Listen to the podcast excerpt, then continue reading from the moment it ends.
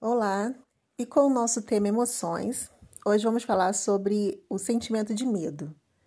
Bom, o medo, a sua função é produzir uma série de respostas fisiológicas para nos ajudar a fugir ou a enfrentar uma ameaça.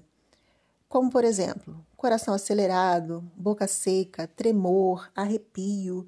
São todos os mecanismos de defesa que o seu, seu organismo produz para te dizer que você está ameaçado a alguma coisa. Quando estamos com medo, nossos pensamentos, em geral, se tornam catastróficos, nos preparando para o pior cenário possível.